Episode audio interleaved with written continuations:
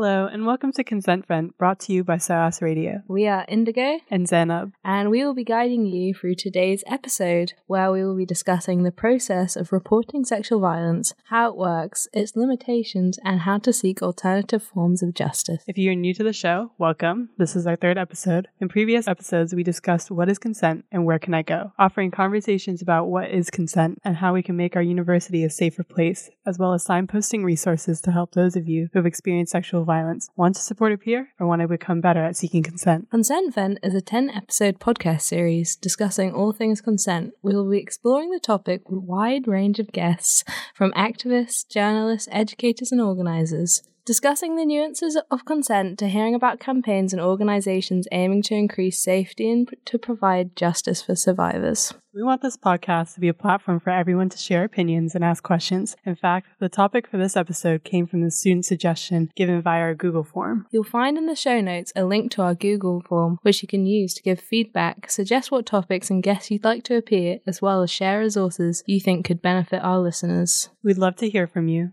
At this point, we want to issue a trigger warning. Trigger warnings are used to inform listeners that topics that we will be discussing could be potentially triggering or upsetting, so they can decide if they want to continue to listen. We'd like you to know in this episode, we will be discussing the process of reporting sexual assault and harassment, including an interview with a survivor who sought justice through the SOAS complaints procedure. If you think this will be distressing for you, maybe sit this one out. This week, we are going to explore what happens when you decide to report an incident of sexual assault or harassment. Obviously, this is something that differs dramatically from country to country or even from local authority to local authority. So, we decided to go close to home looking at how this works in our very own university. A Freedom of Information request submitted this, to the school in 2015 details a number of reports of sexual harassment and attempted sexual assault at six cases. Does this mean that incidents like these just don't happen so often in our university? I'd like to argue they do, but there are multiple reasons why people choose not to report an incident of sexual harassment, from fear of re traumatization through having to recount what has happened, to concerns about ramifications for the perpetrator, distrust of institutions like the police and the university, or many others. Some survivors do decide to report. In this episode, we spoke to Alex, a student at SOAS who, after experiencing sexual assault, decided to report it. At this point, we'd like to let you know that to ensure anonymity, we have removed any identifying details or information about the interviewee from this interview. For that reason, we're using Alex, which is not the interviewee's real name. I considered reporting much after the event has taken place. Um, and I d- did try to first go to the Haven. And there I, and at the moment I was only seeking for just therapies or just some kind of form of counseling that I can get. Because I've been generally having have had regrets about not reporting at the time. And the fact that time was keep passing without me reporting especially while being involved in sexual harassment or sexual assault related like campaigns um kind of made me feel guilty about the action where I was placed and then um obviously one of the first points I went to was the student advice and well-being um I was not too keen because originally I didn't know there was a counseling um, service available for students like at length, other than the group therapies. Um, but once I heard that I did go in for a drop-in session, I did notify that it was a case um, that has specifically has to do with sexual um, harassment or assault. And again, it's a 10 minute um, drop-in session. I don't know what happened afterwards, but generally I heard that regardless of the case, because it was a busy period, the waiting list is long. And from what I heard from other students, it could, it usually takes about four or five weeks of waitings. And, um, obviously I wasn't satisfied with being only on one waiting list. So I did go to Haven. And then Haven told me that, um, they, even their waiting list is full, so they can't take in more counseling they did give me some reference points to other counseling um, facilities. Those I've contacted. And obviously, um, one of my tutors was quite helpful in trying to help me figure out what kind of resources I could tap into um, in London. And so far at this point, she was the only, the tutor, my academic tutor was the only person who knew about the details. So he even did tell me that it's possible to go in for doing a consultation on basically what I, what happened to me meets based on my testimony if it meets the definition. Um, sexual harassment or sexual assault um, here in the UK. And there you'd see the SOIT officer. That's the um, police officer um, in basically who's specially trained in the gender-based violences. That's when I guess I first kind of heard information on how long it takes for an investigation process to finish, how much um, like turning in my phone um, for it to be checked to make sure that there's no how to say basically that I'm not lying. Um, so basically having to do with forensics. So I did keep this information. I did not report at the time, but basically I was trying to test out what kind of options I had in the UK. And but that's also because I was quite unsure about the policies I've been reading about how it's taken up within SOAS, and I honestly had no idea how long the procedures would get, um, take because nobody had an answer to that. What the investigation would look like. Again, nobody really knew um, what it looked like, or I'm guessing that information couldn't be revealed to me. But generally, um, one of the answers I heard was that this is not with the student union. Going to these different points um, did take up some time, but basically these were what places I was visiting to try to make the best judgment on how to handle handle my case. The union's procedure is the anonymous one, and I decided not to go for the anonymous complaints. I complained through the school.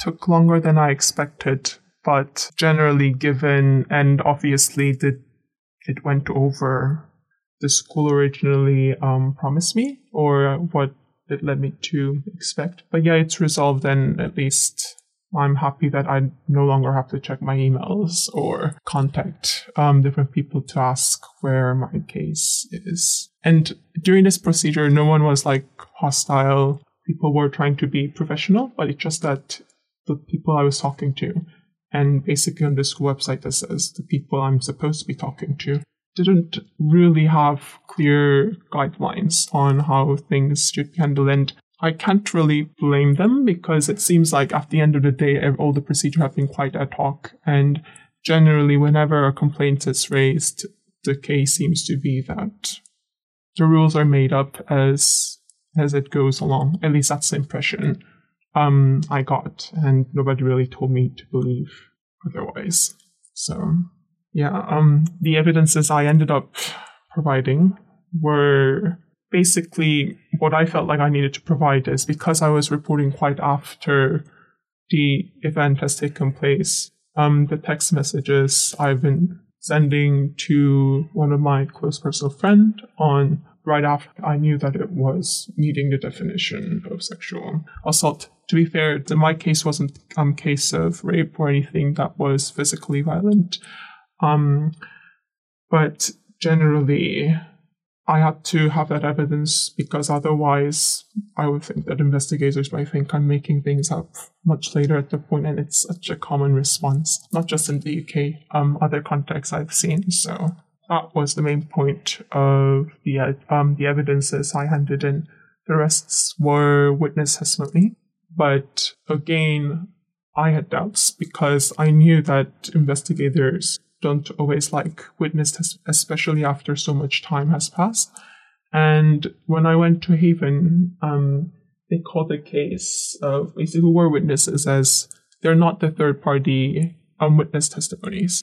In other words, people's testimonies might be swayed because you already know the person and they're within the group of acquaintances. So again, the so-called objectivity can always be outed and investigators don't like hearing only the witness testimonies. I didn't expect myself to be 100% believed. My case wasn't found because it says there was no evidence, um, basically. And I'm guessing I understand the reason why the investigator decided that way, to put it fairly and nicely. Um, again, that's another reason why I do have some regrets about not reporting immediately. Um, that's one thing. But ramification for the perpetrator, I don't know. Mine stopped at the informal stage of investigation means there was only one investigator involved throughout the process, and it wasn't a panel of different. Basic, it didn't go to a full hearing. Um, and I'm guessing what ramifications does it have for the perpetrator afterwards? I don't know because mine stopped at informal stage. I really don't know what the, the accused person feels like or what the witnesses feel like. That's not the information I have access to. Whatever the rulings they've had. Um, generally, when I've asked them, because I asked like by by the time the investigation finishes, the panel finishes, both me and the other person won't be students anymore. Does SOAS have the power to enforce anything? And the answer is not really. Um, but I still wanted to continue just for the sake of investigation and just knowing what happened on the day of the sexual assault. I pushed through. I know the different levels of warnings a school can give. If they can actually enforce it is a different story, I think. And they made it quite clear that it's within the school, it's an investigative process. There's not really as much of a strong investigative power as the police, so you can't ask students to turn in their phone or um, just ask them to reveal any information that so all of this the school says it doesn't have power to investigate. It was just very very unclear for me about what the potential results might be what the process might be and i think i talked to almost all of the relevant groups and departments within the school. I was never able to get a clear answer so whether it's enough evidence or no evidence, um, or a lack of evidence, I'm pretty sure the other person knows the behaviors he has done to make other witnesses, part of the witnesses, believe that it was a case of sexual assault. So, and I didn't want this to be another silent case to be passed off. And I had trouble living with the fact. The good news is also it's more easy for me knowing that I did what I can. Obviously, um, I wasn't satisfied with the process. I was, but I think I learned a bit about how cases like these are handled in the UK and within the higher education. So, so I guess that first-hand experience is there for me to remember. But yeah, I'm at least like happy I made the reporting. That's one thing I don't really have any regrets upon. I just wish I had done it sooner. One thing I thought was interesting was how many different services Alex had to make contact with in order to get something as simple as counseling. Yeah, I think to be honest, it can be quite discouraging when the process is so long and then there's such a bureaucracy that you have to go through. And for example, they had to go through SOAS, but they also went to Haven, the Haven. And even then, like in both areas, there was a long waiting time and the whole processing, uh, whole process can be quite discouraging. Um, especially especially um, and i think they mentioned how they weren't from this country. So really a good time for SOAS to start reflecting on making a more concise um, and just everything written out from the beginning to the end on how to address this, um, how how to get through the process, and especially like when you're busy and you have schoolwork and you've put it off but they but this is like the least they can do is just make a quick guideline yeah and i think account for this like the campaigns really try to highlight how confusing how bureaucratic like the whole process is and how difficult it is to navigate. Mm-hmm. And imagine you come across one person in that, because I'm sure you come across many people during the entire process of reporting it. And imagine you come across one person who might not, who might not be having a good day and isn't very receptive to what you have to say. And that can be very discouraging for you to move on. Um, but having a step by step guideline, as rigid as procedures seem, there are people behind, behind these procedures that are willing to help, that want to hear your story. And that's why I think counseling is super important to see above reporting. Yeah, and if people go to last week's episode, we interviewed Susanna, who's the SOAS Students Union Advice and Wellbeing caseworker who helps people deal with these kind of issues and can signpost you to other organizations. I think the thing is, is you don't really realize, like you might put it off for a while. And then when one thing starts falling apart, like, or not even falling apart, but like uni or even life, work gets stressful, these kind of things creep up and they hit you when you're least expecting it. So that's why it's like really important to kind of talk it out from the very beginning. So, for people who aren't at SOAS, there's also a list of organizations we put in the description of the last episode that um, you can find if you want to access any of these kinds of services. And one thing I'd lastly really like to stress is, as we saw in the interview, they kept a personal account of what happened, who they've talked to since the incident, since the incident. So I think it is really re- reflected in a wider media. If we look at Christine Blasey Ford, who testified in front of Senate, even Lady Gaga, who was on Jim- Jimmy Fallon, how they talked about trauma makes them forget. And that's what your mind tends to do. It tries to push back um, traumatic events um, just to cope on a day to day basis. So it's really important that you keep a record, like a personal record written down of everything that happened and all the people you've spoke to since, all the places you've been, things like that, because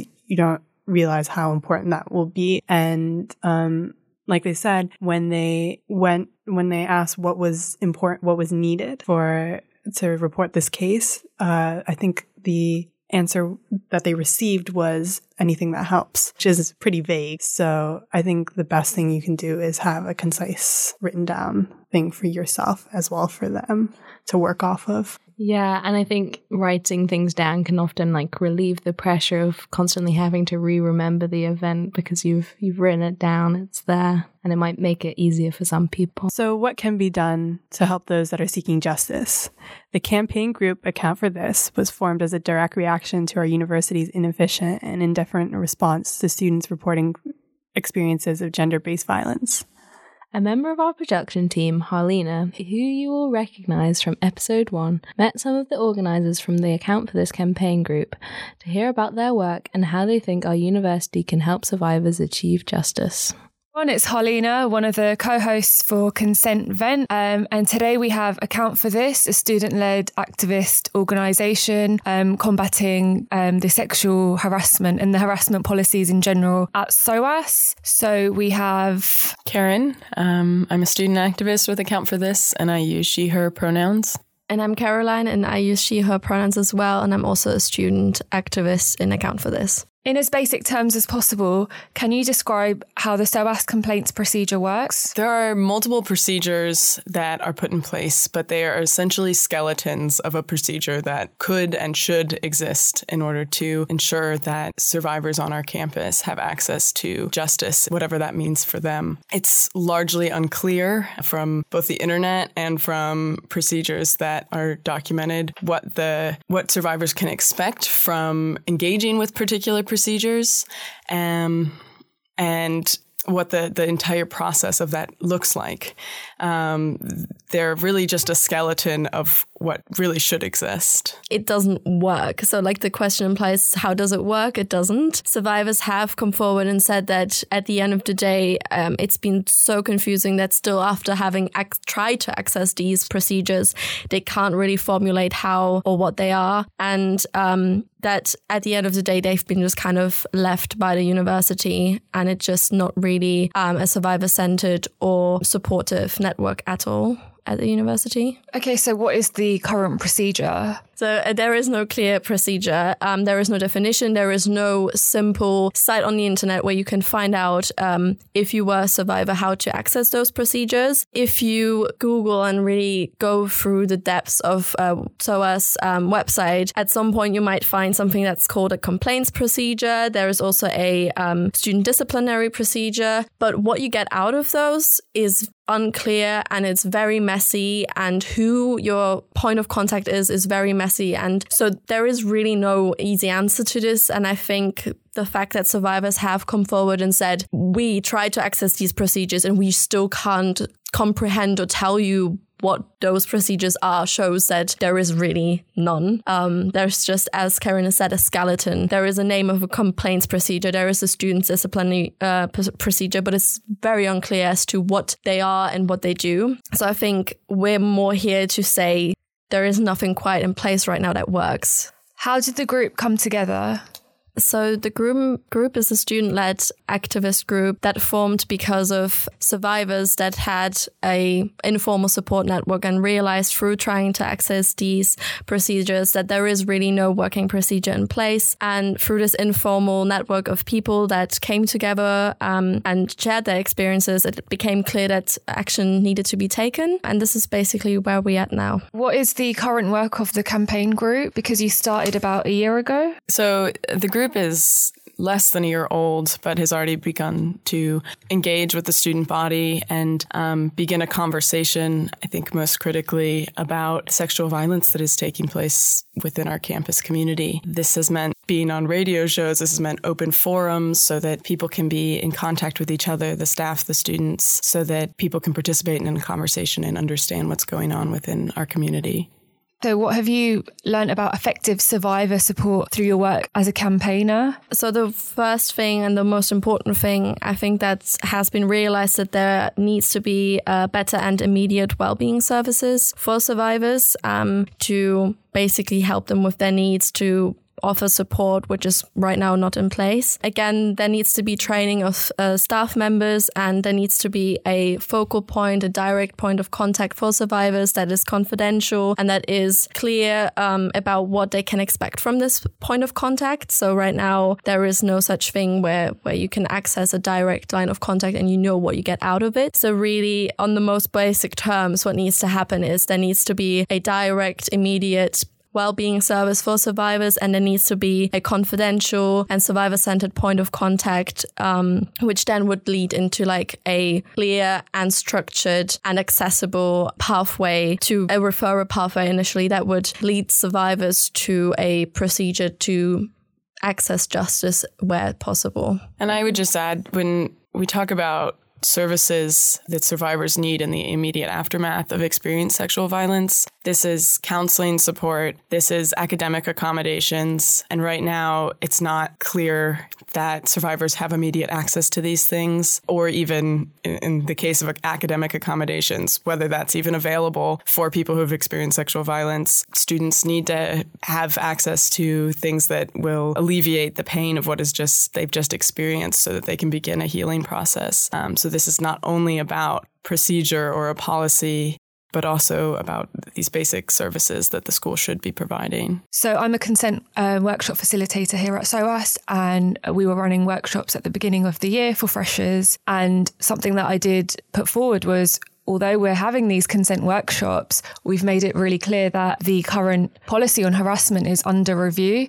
So I want to know how far is the review going?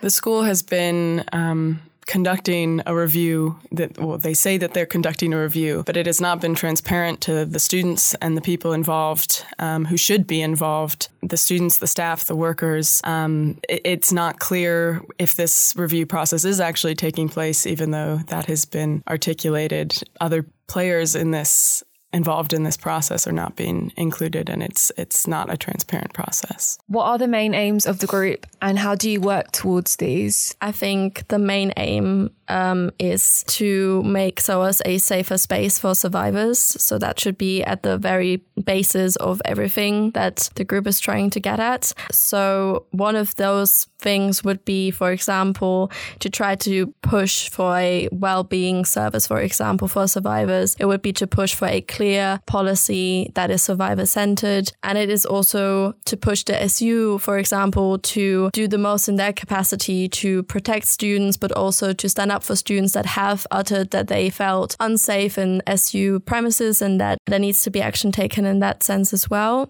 And um, the things that are currently being done by us to work towards those um, aims is um, external consultations, for example, uh, with organizations like Sisters Uncut or Hollaback to um, review our own policies in that sense, to like come up with our own draft of a policy that would be in place for a university context, and it is to provide a survivor network, a network for survivors for support. Not to say that we can substitute counseling or we can substitute the university's responsibility in this, but to say that we can bring survivors together so that people can share their stories and share their frustration as well. We interviewed someone called Alex um, who has been through the school's complaint procedure, and they mentioned that they had to provide whatever seems relevant to evidence their case. So, what sort of evidence um, are the school or the union looking for when someone puts forward a harassment case? Working with survivors who have gone to the police, these survivors have been asked for anything from um, a complete download of their cell phone data, um, counseling records from therapy that they have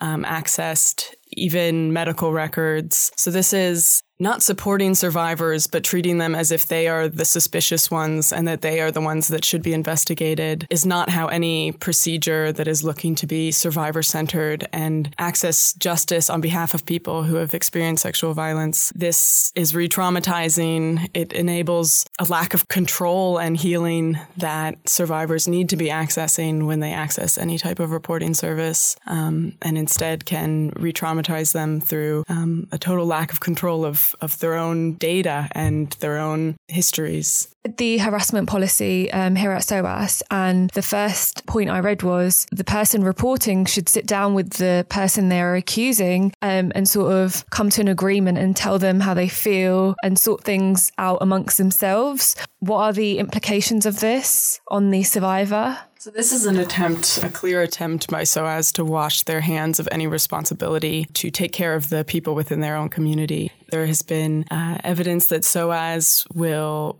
rather than dealing with these cases internally, they will send them to the police or, as you were explaining, ask them to deal with it themselves, asking survivors to, to email the, the person who is harassing them, which is not what any procedure should yeah, this isn't what any procedure should look like that looks to access justice for survivors. Survivors shouldn't be made to sit in a room or deal directly with the person who has perpetrated harassment or violence against them. So, what would you say are the current flaws of the complaints procedure here at SOAS? Could you give us a few examples? Yeah, so as mentioned before, the main thing is that it's not accessible and it's not confidential or survivor centered. So, if a survivor were to try and access these procedures, they're very confusing, and students are usually encouraged to drop any complaints that they've made because the procedures are just too long and too confusing confusing. Um, the next concrete thing about the SOAS policies that could be criticized is that the points of contact that are kind of outlined in the complaints procedure are, for example, head of departments or a so called information compliance manager, where it is not really clear what kind of training these people have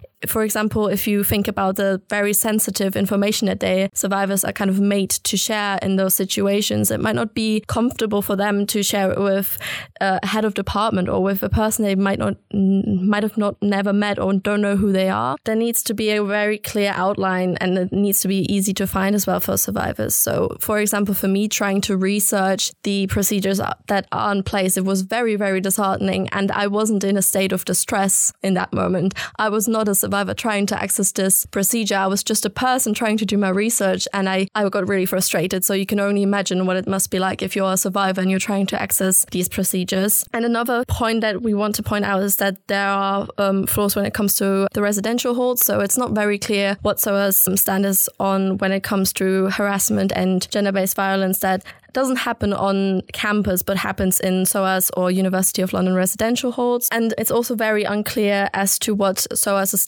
on staff on student harassment. Uh, so this is another very, very important aspect that needs to be outlined and talked about. And just to add about the point of contact, person who you are asked to first report to is your first point of contact. And for many people, this is the uh, department head. And that's just to say that students shouldn't be made to go to somebody with whom they have an academic relationship to talk about such a vulnerable um, experience. Because of the inadequate complaints procedure at SOAS, uh, what are the implications on the survivor, the person who is putting in a complaint? So, I think the major thing about the current way SOAS is handling um, complaints by survivors is that it's a very re traumatizing process for survivors and that there aren't any services in place that can accommodate this this kind of feeling and this kind of trauma. And it's it's um, a procedure that kind of that kind of treats survivors as though they have to prove that they've been hurt. They have to prove that something has been done to them. So they're kind of treated as though they are the perpetrators. And I think this is like a major traumatizing aspect of how SOAS is currently handling um, any complaints by survivors.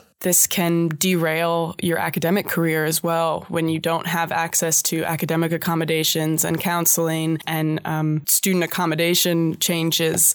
This can totally derail the process that you're going through in, in school because when it takes place within your academic community, it seems as though there aren't any options students students begin to to fail in their daily acad- academic endeavors because of, of the trauma they've experienced. How do you envisage a sexual harassment policy that works for survivors? The one very important aspect to this is that it needs to be clear that not every survivor has the same needs and has the same approach to their healing process. So every person experiences healing in a different way. And it's important that there are multiple options in place for survivors. So there is not just one way of dealing with this. Um, and as part of um, trying to get a better understanding of what survivors and the SOAS community needs, um, Account for This is planning on publishing a survey so that um, the SOAS community can explicitly respond to what their um, needs are and what they want from uh, SOAS. And there are also external meetings with organizations in place that Account for This is doing to get a better sense of policies that are appropriate in a university setting that um, respond to survivors' needs. What advice can you give to someone who is thinking about reporting sexual harassment or assault at SOAS? We don't want to discourage people from reporting or silence survivors who